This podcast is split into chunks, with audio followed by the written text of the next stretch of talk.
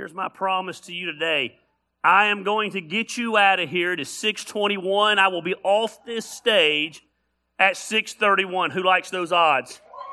I promise you, 10 minutes today. I got here early today and I got on Facebook and I was watching the live streams of some other churches doing Christmas Eve services and I was blown away by how great they were. But I was also bored to tears by how long the pastors went. It was almost like they were punishing those that come once a year. They were making sure they got everything out. So real quickly, man, we're going to be short. The kids are going to go crazy. They're excited about Santa. We just kind of want to regroup every year and just get refocused on the true meaning of the season. It, the more we, uh, our society commercializes Christmas, the more Christmas becomes about everything and anything but the real meaning of the season. We have just found out that, man, coming together and sharing a drink and sharing food and remembering that Jesus came for us is a great reminder to kick off the season. I love Christmas music.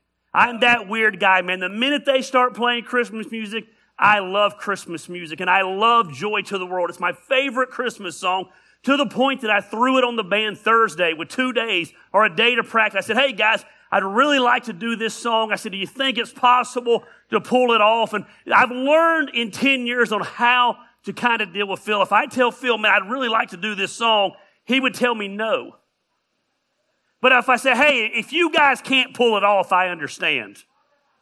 The testosterone starts pumping in them, that man thing starts pumping. We, we can pull it off. What are you talking about? I'm like, no, no, it's really not a big deal, man. If you, I understand completely. If you guys aren't up for the challenge, they pulled that off in two days. And man, I love it. You know the crazy thing about Joy to the World? Is it wasn't written to be a song. It was written to be a poem. It was actually published in a book of poems by the author of the song, but somebody found the words, they put music to it, and it's one of the most popular Christmas songs of all time. Joy to the world, the Lord has come. That's good news today.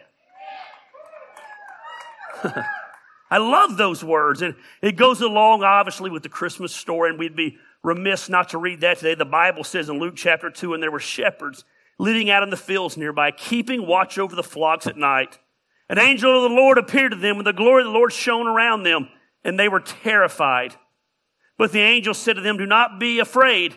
I bring you good news. Good news that will cause great joy for all people. Today in the town of David, listen to me, a Savior has been born to you. He is the Messiah. He is the Lord, and this will be a sign to you. You'll find a baby wrapped in cloth lying in a manger. Suddenly, a great company of the heavenly host appeared with the angel, praising God and saying, Glory to God in the highest, peace on earth with his favor rest.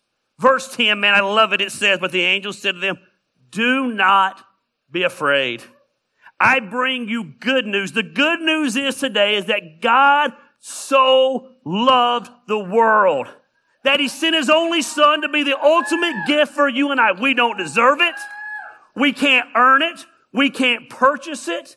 But God loved us so much that he gave us that gift. The good news is that will cause great joy for all people. And I was thinking this week on what it is that makes it such good news. What causes such great joy. And if there was ever a day and time, and if there was ever a time of the year where we need great joy, I believe it is 2000, what, what year is this? 2021 Christmas.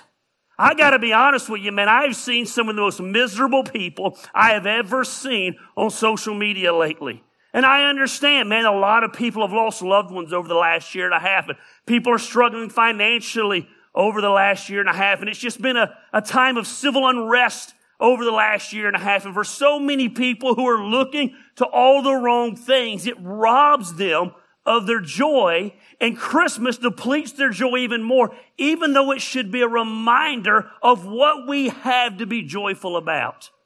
It's the good news.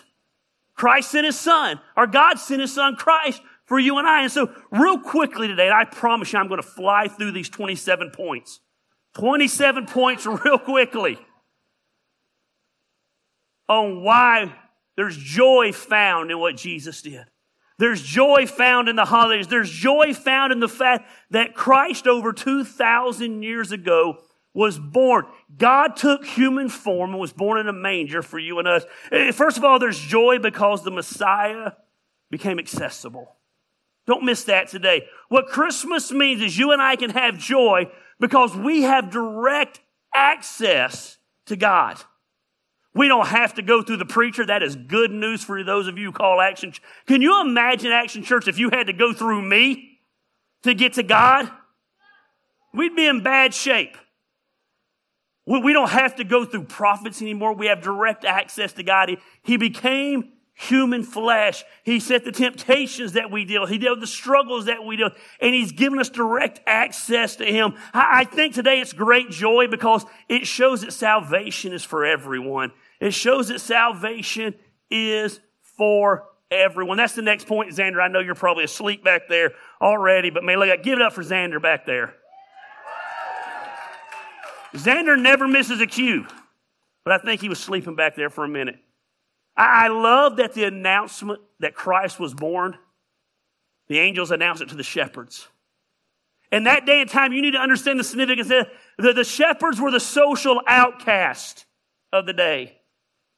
They were the ones that everybody looked down on. They were the ones that weren't considered the high class. They were wanderers. They were gypsies. And that's who God chose first of all to send the angel to announce because salvation now is for everyone. As you look around Action Church today, listen, this ain't the, per- no offense, but it's not the prettiest group of people I've ever seen. We ain't the most high class group you've ever been around. It sure ain't the prettiest building around. And as much as this probably drives every church in town crazy, salvation became accessible for everyone, including us. It doesn't matter what you've done. It doesn't matter what you're doing. It doesn't matter what you're going to do. Salvation came for everybody. And that brings me to the next point. It's joy because it no longer became about what we did, our good deeds, our church membership, our good outweighing our bad. It became about everything that Christ did when he gave his life on the cross. Here's the reality today. You can't earn your way to heaven.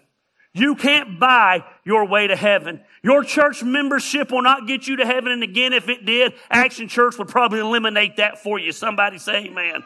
It would probably be held against you. It's not about what we did. It's about what he did on the cross when he lived a sinless, perfect life and he paid the price for our sins. And last of all, I am done. I told you I was going to get you out of here. I got two minutes. I told you real quick, real quick, real quick. It's joy because it is at the end of the day the ultimate gift. The gift of God, the Bible says, is eternal life through Jesus Christ our Lord. The Bible says He is the way, the truth, and the life. The Bible says no man comes to the Father except through Him. And here's the deal.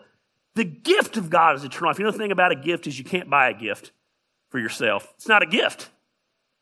You can't earn a gift. We lie to our kids. Kids, I hate to tell you this, your parents have lied to you. They've told you that if you're good, Santa's going to come. Here's the reality. Santa's coming no matter what. Because it has nothing to do with you being good. And if it has something to do with you being good, it wouldn't be a gift. We tell our kids, be good and you'll get this. That's not a gift, it's a wage. If you're good, I'm going to pay you this. No, a gift is just something that comes. It's given to us freely. I got 60 seconds. Hey, listen, listen. You know, an amazing thing about a gift too, though, is it does you no good until you receive it. Until you receive it. For God so loved the world that he gave his only son that whoever believes in him shall not perish but have everlasting life. The greatest gift you can give yourself this year is putting your faith and trust in the fact that God sent Jesus Christ to be the ultimate gift for our sins. Without him, again, listen, some of you, you, you want to work your way to heaven. You're not good enough to work your way to heaven. You're not rich enough to buy your way to heaven. You just got to put your faith and your trust in Jesus Christ. Say, How do I do that? It's real simple. God, I, I admit I need you. I admit on my own I can't do it. I need you. I put my faith and trust in the fact that you were born, that you lived, and you died for my sins. It's that simple. I'm not going to give you some one, two, three, pray with me thing. I'm not going to bring you down to the altar and embarrass you. It's just a, a Bible says you got to work out your own salvation. It's something you got to deal with and make that faith leap in your own life. And it'll be the greatest thing that you ever do in your life. I told you 60, 10 minutes I'd be done. I got 45 seconds left. We try to be real traditional around here. And Christmas Eve always ends, I think, with candlelight service, right? We don't have candles. I'm afraid you'll burn the place down. So right now we're going to have a group of people pass out our version of candles. The band's going to come back out here. We're going to do our version of Silent Night. And we're just going to remember what an awesome night it was 2,000 years ago. Then we're going to leave here. You're going to go have a great time with your family. You're going to not come to church this Sunday. How many preachers tell you that? Do not come to church Sunday. Come back to church January 2nd because, man, we got a kick butt service and a kick butt series that month.